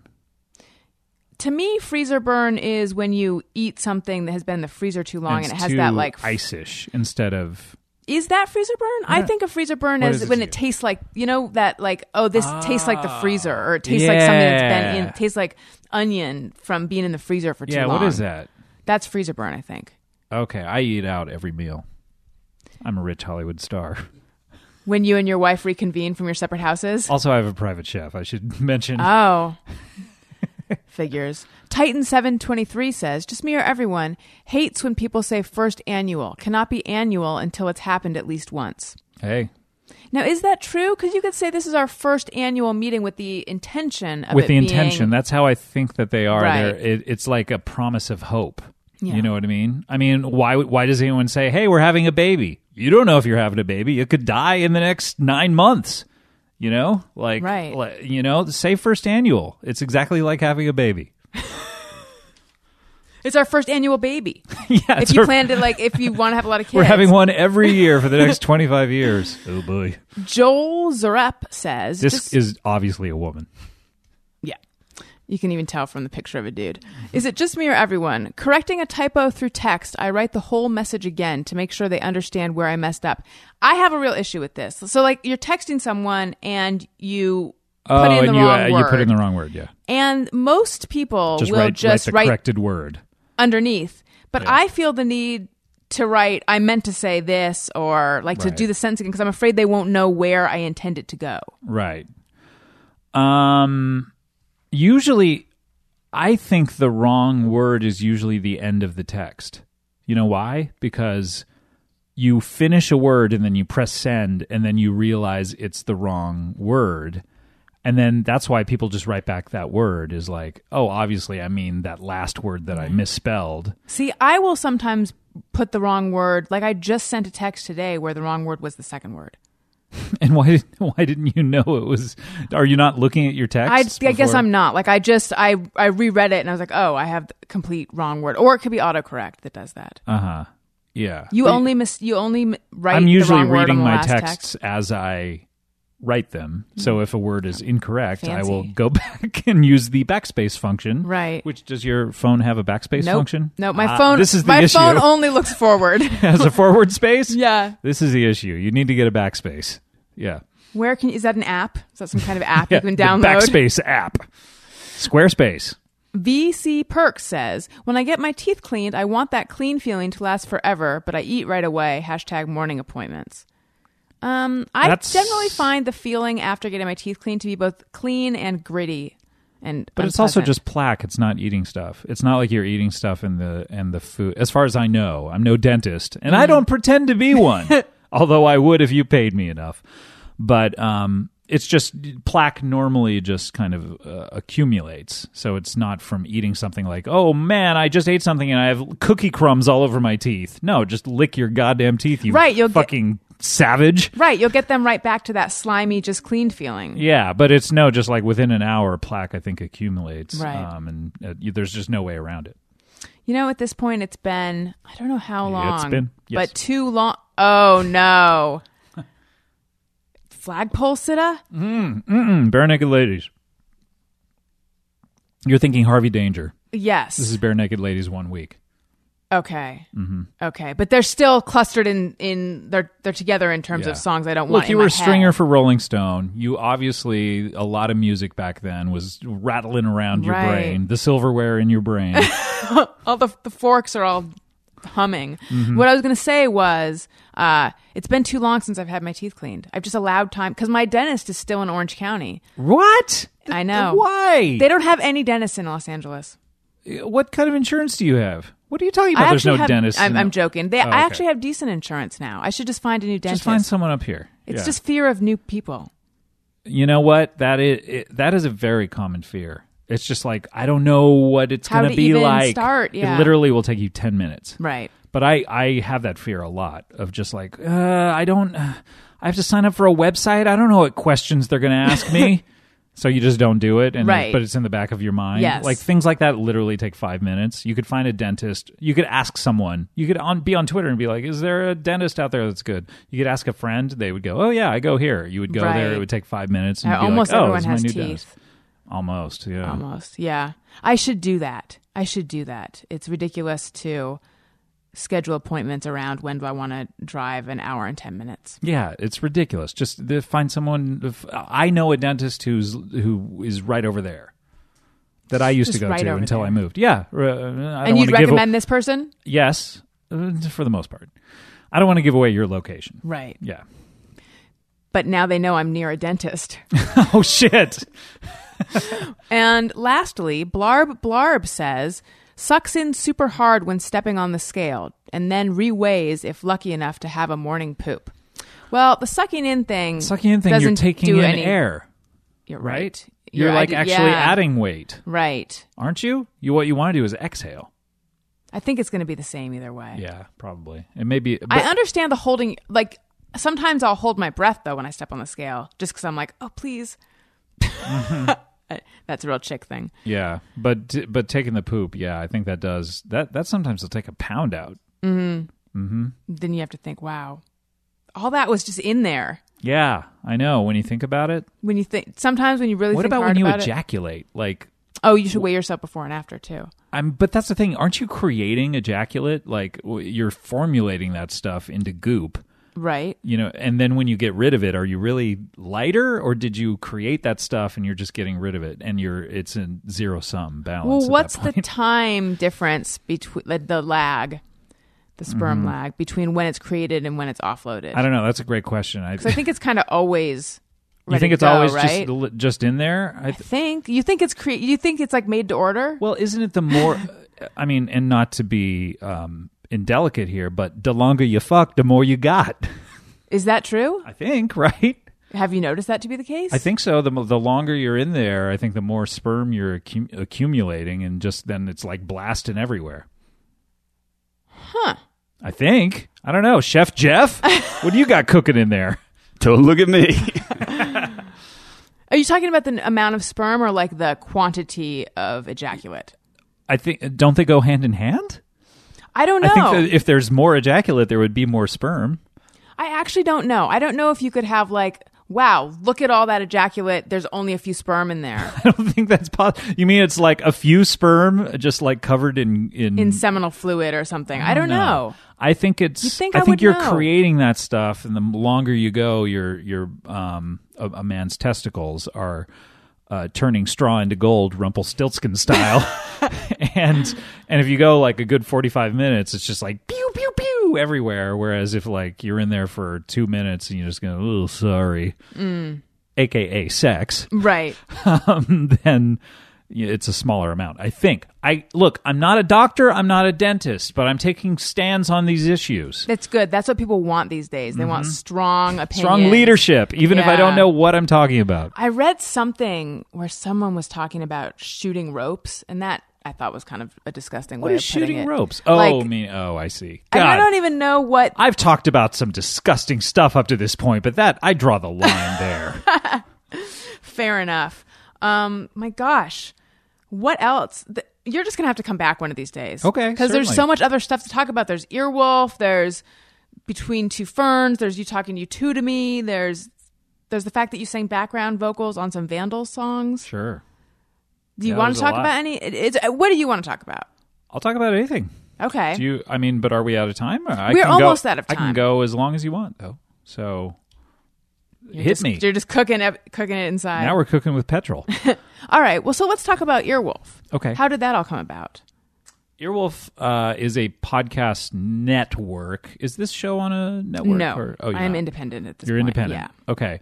Um, Earwolf started because I was doing my podcast, which is Comedy Bang Bang, which fans of your show may like, I'm sure and they will. also may abhor.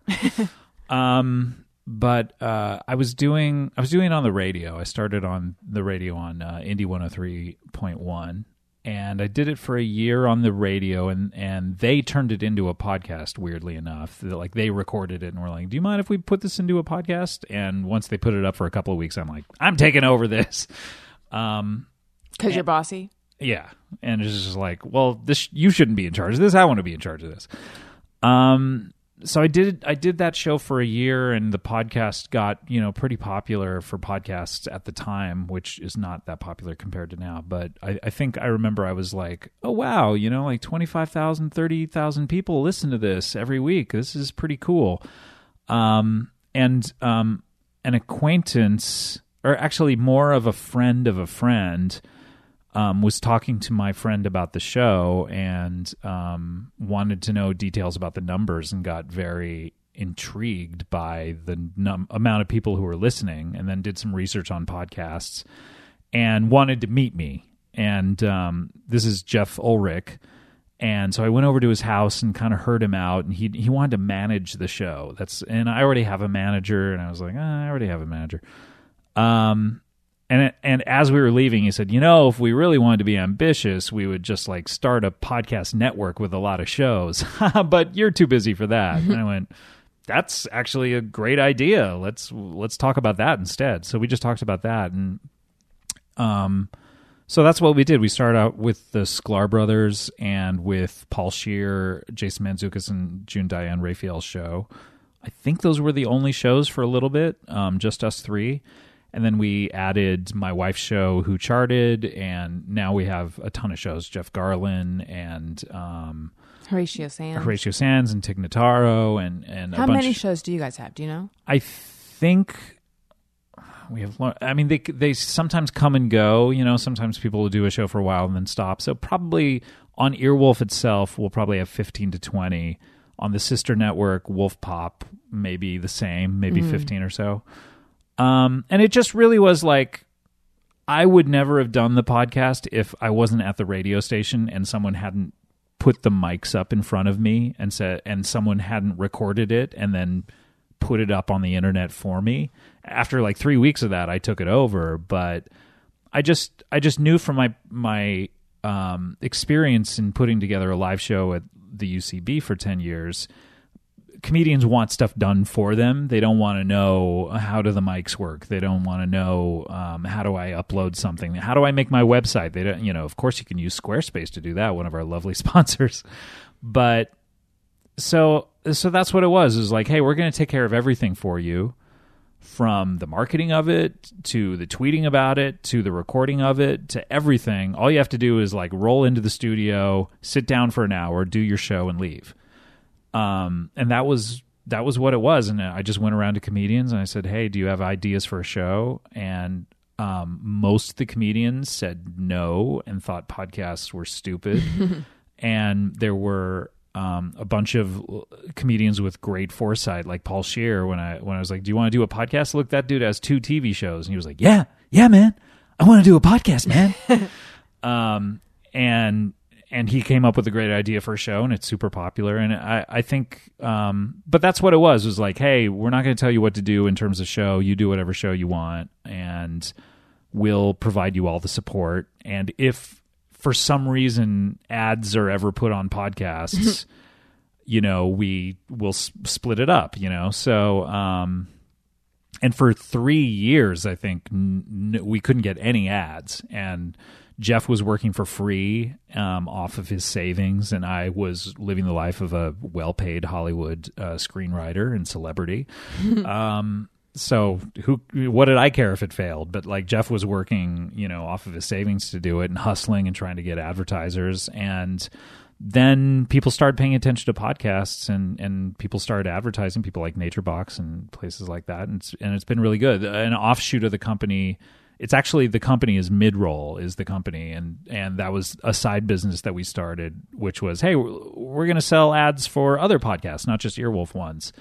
Um, and we have a cool interface and and um, you know a sales team and and it's it's you know it's a cool uh, it's that kind of turned into the, the the one that made the most money actually. But it's it's been a it's been a cool experience and just great to see a community of people like I said, I, I I did that show at UCB for ten years, and it was great to see the few hundred people that would come to it every week.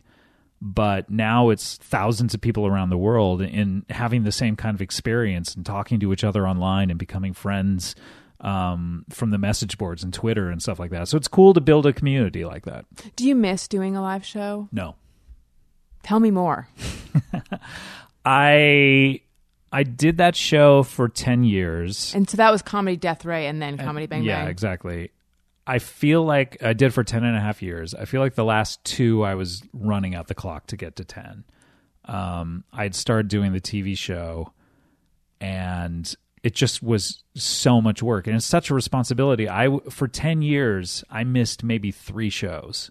Every Tuesday night I had somewhere to be, which is comforting and great, but by the end of it I really felt like you know the reason that that we started that show originally is because there was really only one show in town at the time largo and to get on it was impossible. And the booker at the time just had the people that they liked and i couldn't get booked on it and my friends couldn't get booked on it. Todd glass couldn't get booked on it and it was just it just seemed impenetrable. And so what i wanted to do is like start a show where great comedians like Bob Odenkirk and Louis C.K. could be on, and Patton and and Sarah Silverman, you know, could be on every week. But also, you would also see new people who had just started that year, you know, and but but I thought they were really funny, or they had a good five minutes, or a good five minutes and a terrible other five, but at least it was fun to watch them, you know. But by the end of that show, I really felt like I was just running out the clock and I was no longer interested in looking for new talent. And I just didn't have the time to go out to other clubs. And I was like, oh, I'm becoming Largo, um, where I just have the people I like to book. And there were other shows like The Meltdown and, and, and other LA shows springing up that were like, fuck comedy bang bang, you know? And, and I became like the monolith. Wow, I I, never. I felt. How how were you hearing that that was the attitude towards you? Well, I'm just sure it, it had to be because, like any comedian worth their salt, if they can't get booked on a show, is going to go fuck that show. Yeah. I'm going to prove it wrong, you know. So, and they should, you know.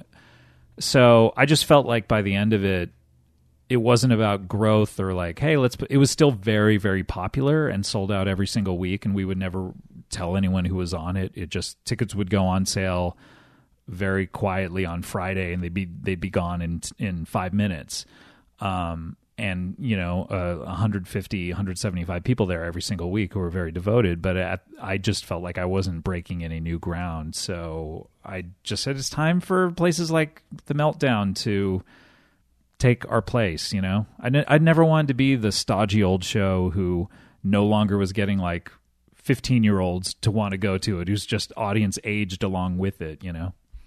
Sounds like you needed a vacation, and you know where I think maybe you should have gone? Where's that? Las Vegas. Oh, that sounds like a dream. Do you love Las Vegas?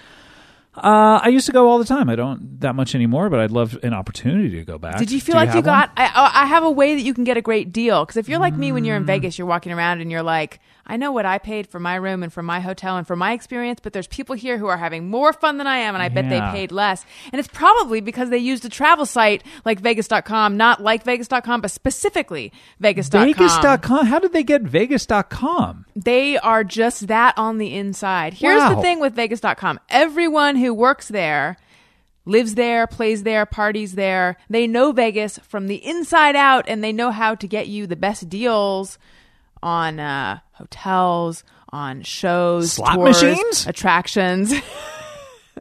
Wouldn't that be? If they you want to buy you- a slot machine Right. from a hotel, I, look, they could even hook you up with that. if you want to go to Caesars and ask them to buy one specific slot machine, Uh, look, they've never had that request before, Exactly. but they'll let you. Exactly. Listeners can save real money at Vegas.com with an exclusive offer. You can get like $84 off at the Bellagio, 56 off Make at it the Luxor, 85 and I'm interested. $90 off at Caesars, $100 off Cirque du Soleil, $73 off Jeff Dunham tickets, etc. There's so much more. Um, and, you know, it's spring. And you're going to want to go to Vegas for spring break, March Madness, NASCAR, etc. And just so, enjoy the foliage out there in Vegas. Enjoy the leaves coming back on the trees out there in Vegas. it's so beautiful. It is so beautiful to watch It's- nature. this is the most beautiful time of year to go to Vegas. It's didn't Ansel Adams capture it at one point? Oh, I have amazing. a calendar. I have a calendar of 12 months of springtime in Vegas. Mm. Beautiful. Go to vegas.com right now, click on the microphone in the top right corner and enter my code BESTFRIEND to receive an extra 10% off everything but air hotel packages. That's vegas.com, click on the microphone and get your bonus savings by using my secret code BESTFRIEND. Book today. Hey Vegas, why aren't you advertising on my show? What's going on with that? Cuz they're on Yeah, I don't know. I do not What's know. up with that? Come on, Vegas.com. Maybe maybe they don't like you. Maybe they don't. Maybe they. I don't know. God, what is happening right now? What is I'm- happening? I'm, in a shame spiral now. Come out of it. Come out of it. I'm sorry. Scott Okay. Aukerman, it's been so much fun having you on my show. Thank you so much for stopping by. Thank you so much. Thank you for having me and for taking me up on my offer. You always feel like when you say, "Hey, I want to do something," that they're going to go, "You suck. I don't like you." So it's very nice that you took me up on it. No, you know, I forget who I was talking to about this, but we were talking about the specific thing that when people have said to us, "Hey, I'll do your podcast," like other you know people in town, we've been like, "Oh, awesome!" Because I want, I would want to have that person on, but for some reason, I you know, like, I I don't know if you're this way, but I feel intimidated sometimes just asking people I don't know. I mean, I do it a lot, but I feel like. It feels like that thing of like everyone has a podcast, everyone's getting asked to do podcasts a million times. And the, and when you ask someone and they never email you back, it just feels terrible. Yes. Would Yeah. you prefer just a no when you ask me to do yours? I've spoken.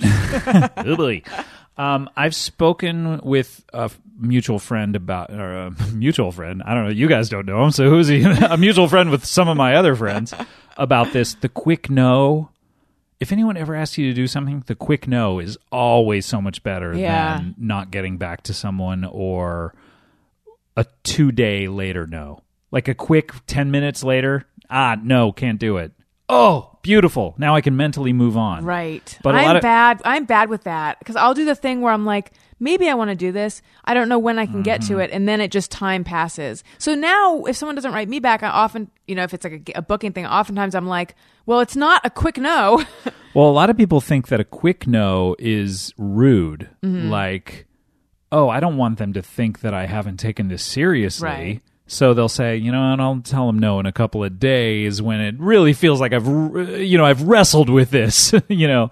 But no, just give me the quick no immediately. right. Mm-hmm. Hmm. I need to do some thinking about my lack of quick no's. I never want to close any doors, and I don't mean that in a like because I God want will to open a every, window. I just mean in don't worry, general, I'm bad with that. Okay. Yeah. Um, if you guys are going to buy something on Amazon, click through the banner on my website at AlisonRosen.com. It doesn't cost you anything extra, but it does help out the show. And thank you so much for all of your Amazon support. And as I mentioned on the last podcast, I uh, had some extra time on my hands, so I put together a little Amazon Associates store. There's a link in the blog post to this episode, and you can go there and you can see I have three categories. I have beauty items. Hmm. I have um, Wendy stuff. Wendy's our dog, so dog Oh, okay. dog stuff, and then kitcheny stuff, which has like the kind of coffee that Daniel and I like. Just forks. and and ju- it has just forks. I, you know, and I have a fourth category, just forks. Just forks. Yes. Yeah. Um, and there's PayPal links on my website too, AllisonRose.com on the right hand side. Again, thank you so much for all the support. So you set up like stuff that you like, Yeah. and then people can go look at the stuff you like and buy it. Oh, and you cool. can put little descriptions and stuff too. So Oh, like all cool. the little beauty products, I put you know my thoughts about them. Oh, wow. and whatnot. Yeah. Do you you guys do the Amazon Associate stuff, right? Yeah, um, but I don't do that. That if you sounds go really in, cool. I had never done it. If you go into your account, there's a little tab that says a thanks. store. That was a quick no, and it felt good. it did, didn't it felt good. Thank you. Yeah. All right. Uh, we have a ringtone available. Hey, hey, hey, go fuck yourself. You can get that by searching Hey Go Fuck Yourself on your iPhone in the iTunes store. And we have two special bonus episodes available recorded live at the LA Podcast Festival. The first one with Doug Benson and Greg Proops, who, by the way, will be coming back to the podcast sometime soon. And the next one with Doug Benson, musician Matt Costa, and much of the former Thursday gang. And those are available for $1.99 in the comedy album section of the iTunes store. You can follow me on Twitter at Alison Rosen. You can follow the show's Twitter feed at ARIYNBF. Email us ARIYNBFshow at gmail.com. And Scott, uh, where should we go for you and what should everyone be looking for? Well, I, you know, primarily I would love people to do two things. I would love people to watch the Comedy Bang Bang TV show On IFC. IFC Fridays at 11 or 10 Central. Um, we have a lot of great shows this season. Um, coming up on the show, we have Mark Duplass, we have Kid Cudi, we have Jesse Tyler Ferguson from Modern Family, Dax Shepard from Parenthood, Zach him. I love all of them. Galifianakis. And that's just the ones that are coming up. After that, we have 30 more throughout the end of the year. Um, so check that out. We're also on Netflix if you don't have IFC. So uh, currently, the first two and a half seasons are up on Netflix. And then also listen to Actually, the. the third is up. Well, um, when I say two and a half, I mean half of the third season is Oh. up. Yeah. That- so sorry. Um, the other half will be up in June. And um, listen to the podcast. Listen to Comedy Bang Bang, which is out uh, once or twice a week on. At, just go to earwolf.com.